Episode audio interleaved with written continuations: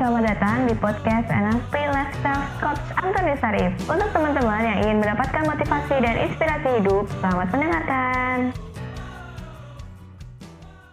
Halo teman-teman, kembali lagi di YouTube channel Panduan Hidup dengan NLP dan dengan saya Karin. Kali ini kita akan nonton kolaborasi antara Coach Antonius Arif dengan Pak Frans Budi Santika. Nah, kita akan membahas soal leader, cara berkomunikasi dengan dan berbicara dengan baik. Selamat datang para sahabat semua. Selamat datang di acara Panduan Hidup dengan NLP. Kita akan berbicara mengenai bagaimana cara mengarahkan hidup kita untuk menjadi lebih sukses lagi dengan Neuro Linguistic Programming. Nah, topik kali ini adalah topik yang sangat saya tunggu-tunggu karena topik ini adalah topik yang sangat menarik adalah mengenai bagaimana seorang leader harus perlu belajar tentang komunikasi dan bagaimana cara berbicara yang baik. Nah, saya tidak sendiri, saya akan bersama dengan sahabat baik saya. Beliau adalah seorang communication trainer dan coach, adalah beliau saya sebut uh, saya panggil namanya adalah Pak Frans Budi Santika. Halo bro, apa kabar bro? Hey, yo bro Arif. Yes. Senang sekali jumpa lagi melalui media video ini ya mengenai video ini. Yes, terima kasih Bro sebelumnya atas waktunya hari ini. Ini waktunya sangat sibuk sekali saya mesti meminta waktu Puji khusus. By the way, saya nyapa audiensnya dengan sebutan apa ya Bro ya? Uh, sahabat saja. Sahabat, sahabat oh. NLP tadi ya. Sahabat NLP. Oke okay, oke, okay. siap. Halo sahabat NLP dari Bro Arif semuanya. Salam jumpa. Sampai jumpa. Eh, selamat jumpa. Oke okay, Bro, aku mau tanya dulu satu hal yang menarik nih Bro berkaitan iya. leadership ya. Kita bicara mengenai leadership. Uh, kan orang-orang berasumsi ya Bro, seorang leader ketika posisi dari bawah dari staff kemudian menaik jadi manajer, kadang-kadang mereka menganggap enteng tentang public speaking ya. Hmm yang saya sering banget mereka bahkan saya pun juga waktu ketika dari posisi bawah ke posisi atas saya menganggap kadang-kadang public speaking nggak penting saat itu. Yeah. Nah, bagaimana dengan pandangan dari Pak Frans nih? Jangan panggil Pak lah, panggil oh, bro, bro, bro, ya. bro, Frans. Ya. Biar akrab juga dengan teman-teman semua. Yo, Baik, Bro Arif, begini. Leadership berlaku untuk semua. Setuju. Biarpun dia nggak punya bawahan, dia kan perlu punya self leadership kan pengendalian hmm. diri yang baik supaya karir meningkat. Ya. Komunikasi perlu untuk semua. Jadi komunikasi dan leadership itu nempel banget. Hmm. Walau nggak punya anak buah, hmm. ya dia tetap butuh komunikasi intrapersonal. Jadi manage dirinya beres gitu ya. Oke. Okay. Jelas okay. tuh pikiran, perasaan, badan ngomong apa ke dia jelas. Jadi yep. komunikasi tetap butuh walaupun sendirian. Nah, public speaking nggak semua orang butuh memang. Oh oke okay. oke okay, menarik. Dia nggak punya anak buah ngapain belajar public speaking? Iya kan? Ngomong ke siapa? Masuk akal. Masuk ya. akal. Tetapi ketika dia mulai punya anak buah, anggaplah 3, 5, 10 nggak belajar public speaking nggak apa-apa. Tapi lebih dari itu, maka dia butuh. Hmm. Atau dia nggak punya anak buah, tapi posisi dia kunci, posisi teman-teman. Hmm. Misalnya apa? Anda programmer spesialis nggak mau diangkat jadi manajer karena Anda expert banget satu bidang. Suatu oh. hari Anda disuruh presentasi di depan BOD, di depan para manajer berbagai divisi. Nah, butuh nggak public speaking? Baru mau nggak mau, mau nggak mau, mau nggak mau nggak mau. mau. Karena sebagus apa pun ide kita, kalau disampaikan dengan cara yang nggak pas, nggak meyakinkan, berantakan dijamin. Ah, Konten nggak berarti apa-apa tanpa diri kita yang membawakan dan tanpa cara kita menyampaikannya. Gitu bro. Oke, ini menarik nih. Boleh kasih tips nggak kira-kira? Tips apa ya? Anggaplah memang kalau lebih baik memang kalau mengikuti kelas tentunya ya kan. Apalagi kalau mengikuti kelasnya Pak Frans Budi Santika, betul nggak? Ya, Mantap, terima nah, kasih. Dan satu lagi bro, silakan, silakan. nyala sedikit. Public speaking saya ala NLP, penuh bermuatan NLP. Jangan khawatir, nggak akan mumet, enjoy dan lupa waktu pastinya. Kan di luar sana bro katanya public speaking nggak usah pakai NLP, ngapain aneh-aneh pakai NLP? Bikin pusing, ah berarti dia nggak oh, iya? paham NLP. Oh, ada yang ngomong gitu bro. Wah menarik tuh, menarik tuh. Oke, nah, oke, lanjut bro, silakan silakan. Jadi kalau saya ingin tanya gitu ya, tips apa sih yang mungkin bisa kita bawa mereka bawa pulang ya? Para peserta bisa bawa pulang mengenai public speaking ya berkaitan atau mungkin bagaimana cara berkomunikasi. Kalau misalkan kasih tiga tips yang harus dilakukan seorang pemimpin ketika berkomunikasi dengan bawahannya. Ya tiga kunci. Tiga kunci. Yang paling fundamental. Satu confidence. Jadi kuasai diri sendiri dulu itu pondasi pertama. Kita nggak mungkin bisa tanda kutip menguasai orang lain kalau diri kita nggak kita kuasai. Masuk Artinya citra diri positif, kemudian tahu apa yang bisa dibagi ke orang dan hmm. apa yang nggak bisa dibagi. Kita nggak mungkin bisa membagikan yang kita nggak punya kan. Hmm. Jadi clear dengan diri sendiri. Nah, ilmu NLP kan kepake banyak bro di situ ya. Ya, circle excellence lah, macam-macam lah itu terapi-terapi kepake tuh di public speaking level 1 tuh. Tentang citra diri, tentang confidence. Ya dengan diri sendiri. Confidence dasarnya karena self esteem yang tinggi. Self esteem tinggi karena self acceptance penerimaan diri tinggi. Self acceptance tinggi karena image self image-nya tinggi gitu. Nah, itu bisa dibedah. Itu satu. Kalau itu udah sukses modal awal. Tapi belum tentu berhasil di public speaking karena perlu modal kedua. Oke, tapi sebelum masuk modal kedua, sebelum masuk Oke. modal kedua, ah ini saya mau ngumpas eh, mo- eh, modal ke satunya dulu ya, modal ke satu. Eh, memang saya temukan bahwa banyak pemimpin-pemimpin yang ketika disuruh maju ke depan untuk berbicara, mereka kayak mendadak speechless ya, kayak mereka nggak punya ide, nggak punya apa-apa. Dan memang saya menemukan mereka mempunyai problem mengenai confident level mereka. Yes. Ah, boleh di-sharingkan sebenarnya apa yang terjadi di kepala mereka ya dari sudut Pak Frans tentunya, Bro Frans. Yes. Ketika mereka blank, mereka nggak berdaya, padahal mereka pinter kan, Ya betul. gitu. Kalau nggak ada orang atau dalam rapat kecil, wow brilian banget. Tapi ketika disuruh berdiri sendirian ditonton sama yang lain, blank. Itu banyak pengusaha dan expert curhat ke saya begitu. Lalu mereka ambil private kemudian, Ya, karena sudah jadi somebody ya, Ya. sering muncul di TV. Tapi disuruh pidato nggak berani. Nah, jadi apa? Dugaan saya ada beberapa faktor sih. Satu memang mental block tentang citra diri dari trauma masa kecil perlu digali. Kedua, justru budaya kita tuh budaya rendah hati Ah. tanpa sadar mereduksi otoritas kita. Orang lain lebih hebat dari saya, orang lain harus lebih dulu dari saya. Setuju, setuju. Begitu. Jadi budaya tanda kutip rendah hati itu membuat kita rendah diri. Hmm. Maka itu perlu clear. Itulah bagian dari kecernihan terhadap diri sendiri. Saya rendah hati bukan berarti saya lebih rendah dari orang lain. Gitu kan? Masuk akal, masuk akal. Iya. Termasuk begini, di depan saya bos saya, di depan Hmm. saya pimpinan, di depan saya pengusaha sukses lebih kaya, lebih pinter. Siapakah saya ini? Itu kan rendah hati. Ya, ya, ya. Tapi prinsip itu tidak bisa dipakai dalam konteks public speaking. Ketika kita Ah. maju di depan kita orang-orang hebat, kita bertanya, apa yang bisa saya berikan buat mereka? Apa kelebihan saya dibandingkan mereka yang mereka tidak punya? Itulah yang saya fokuskan untuk saya bagikan. Maka kita confidence. Tuhan Hmm. kasih kita adil kok ya. Talenta, kasih kita keunggulan-keunggulan. Tinggal clear gitu. Jangan sok menggurui karena itu. Karena bisa jadi orang lebih pintar. Tapi istilahnya berbagi. Nah ini share. menarik nih. Tadi eh, saya cut nih. Ini menarik nih. Ada Hmm. satu kalimat menggurui. Yes. Nah karena Antoni Sarif dulu juga punya problem itu. Super confident soalnya Antonius Arif ya. Iya, Kadang-kadang, nah ini yang menarik sih, eh, bro. Karena banyak orang yang kita kadang-kadang nggak tahu bagian menggurui sama tidak menggurui. Sebenarnya Hmm. kata kuncinya apa sih sebenarnya kata-kata atau kalimat apa yang menjadi membuat orang ini menggurui, yang ini enggak gitu. Boleh di-sharing kan? Ya. Ada dua pola motivator yang suka seperti itu. Hmm. Yang pertama menjebak mereka audiens sampai jadi nggak tahu kepentok. Jadi gitu. Ada tahu tentang ini, tentang ini? Heng. Oh, tricky ya, kasih Ah, jebakan. tricky kan? Jadi membuat si narasumber unggul. Waduh. Satu. Tahukah Anda tentang ini? Kata tahukah Anda sebetulnya jebakan bagi yang menjawab.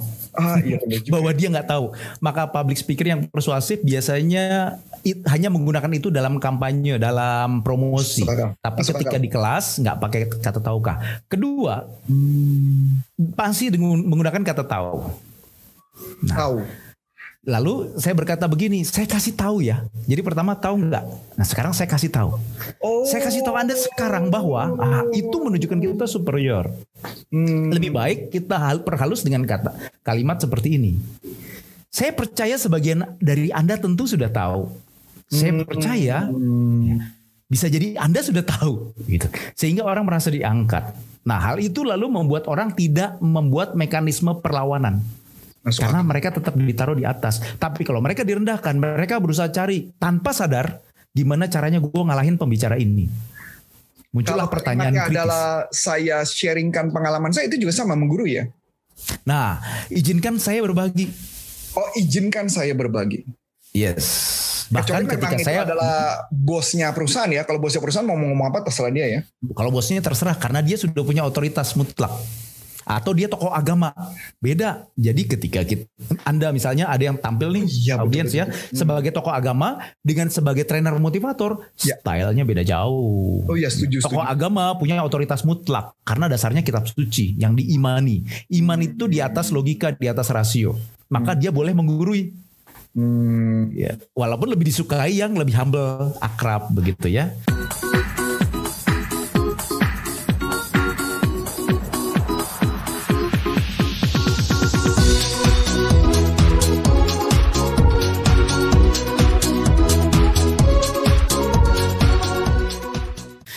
Nah, ini saya mau buka-bukaan juga nih menarik nih Bro Franz. Selama ini ketika saya diskusi Ya. dengan para pakar-pakar public speaking dan sebagainya tentang kalimat menggurui itu saya tidak pernah dapat contohnya konkretnya dan thank you banget hari ini saya dapat contoh contoh Sama. konkretnya. Nah, ini yang menarik eh, para sahabat NLP ya bahwa eh, Bro Franz ini benar-benar menguasai dan dia mengasih tahu bukan cuman hanya mengatakan tidak boleh menggurui tapi ada tips triknya.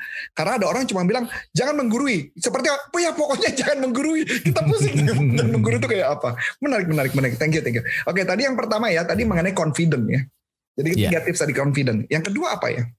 Nah, satu confidence ke dalam, kedua confidence keluar. Artinya bagaimana? Bahwa saya percaya orang di depan saya baik, satu orang baik. Hmm. Kalau dia nggak baik, berarti nggak beres pada dirinya atau pada situasi di sekitarnya. Hmm. Bukan salah Anda kalau dia menjadi nggak baik. Tapi kalau Anda menjadi pemancing, dia menjadi nggak baik, nah Anda perlu introspeksi. Ada cara saya yang mungkin nggak pas kepadanya. Boleh boleh sharing kan? Nah, misalnya tadi saya kasih tahu ya, tiba-tiba Oh. orang ini jadi suka mengkritik. Oh, berarti kalimat saya kasih tahu itu kalimat berbahaya baginya sensitif, menjadi feedback seketika bagi kita.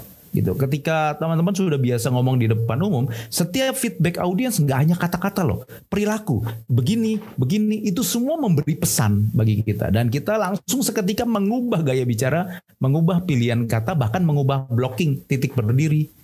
Hmm. Kalau rata-rata sudah mulai defend, saya biasanya lebih mendekat dan saya mulai membuat cerita. Hmm. Itu menetralisir daya kritis. Karena kalau dipertahankan terus, habis itu siap ada perdebatan. Apalagi kalau segmennya itu saintis gitu. Saya banyak memberi training para saintis, terutama di kedokteran. ya dokter-dokter spesialis, Iya, dokter, profesor Ya, gitu kalau dia ya. kan pasti ngomong saya akan beritahu, saya kasih tahu kan. Nah, begitu. Dan padahal mereka nggak suka dikatakan seperti itu. Oh oke oke. Saya udah Iya. dapat nih got the idea. Berarti yang kedua adalah bagaimana bisa memberikan confident kepada orang lain. Ya kita Yes. memberikan confidentnya Ya, kepada kita kepada- memberi confidence, kemudian kita berasumsi bahwa mereka, Mereka confidence ke kita dengan cara satu prasangka baik. Apa pun yang dilakukan, lihat intentionnya. Misalnya Ah. mengkritik, oh dia mau eksis, oke saya kasih dia eksistensi. Mengkritik, ah dia butuh ilmu baru, saya ajak dia berdiskusi untuk ilmu baru, kan kelihatan. Begitu. Nah, personal intention itu yang kita baca secara subtle, secara nggak sadar ya. Dia sendiri mungkin nggak sadar, nggak bisa mendefinisikan. Setuju, setuju, setuju. Kita bisa baca, kita kasih dia happy. Bro Arif, saya banyak dapat audiens yang tanda kutip memang kritis. Biasanya di kelas public speaking, smart public speaking, saya sebut itu tipe teroris. Karena dia punya paham-paham yang nggak tepat. Tapi dia bayar kan yang penting kan. Dia bayar aja Dia masih bayar. teroris ya. Nah, Menarik Kalau ya. bayar, dia lebih banyak teroris untuk belajar. Tapi kalau nggak Oh. bayar, eh, mau eksis. Nah, tapi kemudian ya itu hanya sekadar label supaya orang tertawa dan senang gitu. Tenang ya narasumbernya. Tapi kemudian di balik sikap teroris ada faham yang mungkin keliru atau ada niat yang mungkin tidak mendapat tempatnya sehingga dia Oh. meledakkan di situ. Hmm. Nah, niat apa tadi? Mau eksis, mau kelihatan pinter, mau bergembira di situ, atau mau supaya jangan direcokin. Misalnya dia datang ke situ memang maunya hanya sekedar nemenin, nggak mau sibuk-sibuk, Hmm. tapi trainer pembicara nanyain terus. Iya, Seperti iya, iya. neror Saya dia tahu, kan? Saya tahu, saya tahu Oh, dia kondisi kayak gitu. Ya, ya, ya. Oke. Ya banyak para trainer atau itu yang bakal terjadi seperti itu. Betul betul. Terima kasih. Yang ketiga bro, yang ketiga. Yes. Yang ketiga, confidence kepada konten yang kita bawakan. Ah. Jadi pertama ke diri, Ke bahwa diri. I'm okay, audience you are okay. Sekarang okay. kontennya, Kontennya kita this is okay. Okay. Bahwa ini baik. Jadi saya selalu pakai singkatan BBM. Apa itu? Konten itu. Pertama, pastikan dia benar. Benar. Minimal benar dari sudut pandang teori ilmiah. Oke. Kalau yang lain nolak nggak masalah. Pegangan kita teori itu. Kalau Hmm. digugat, ya suruh mereka gugat si pencipta teori itu. Nggak usah Ya, ke ya, kita. ya, ya, ya, betul, ya, betul. satu. Kedua, baik. Baik itu kan dari akar katanya bonus, bene. Ya, baik. Benefit itu artinya sebetulnya baik. Hmm. Maka pastikan materi itu bermanfaat. Baik artinya bermanfaat. Dan ketiga, gimana caranya materi ini menarik, menarik. Dasar yang pertama adalah kontekstual, menjawab kebutuhan dan applicable buat mereka. Contoh saya misalnya presentasi harga Samsung berapa yang termahal tuh 20 jutaan ya bro ya. Nggak ngerti Kepada misalnya kepada orang-orang yang gajinya sebulan 5 juta. Hmm. Mungkin dia bikin penasaran. Tapi menarik mungkin. Tapi kontekstual nggak? Nyambung nggak? Kalau nggak mereka malas dengar. Cuma sekedar tahu oke lah.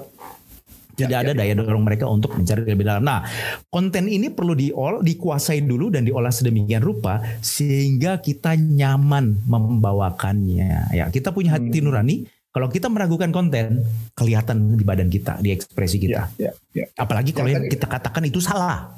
Oh, kelihatan banget gitu.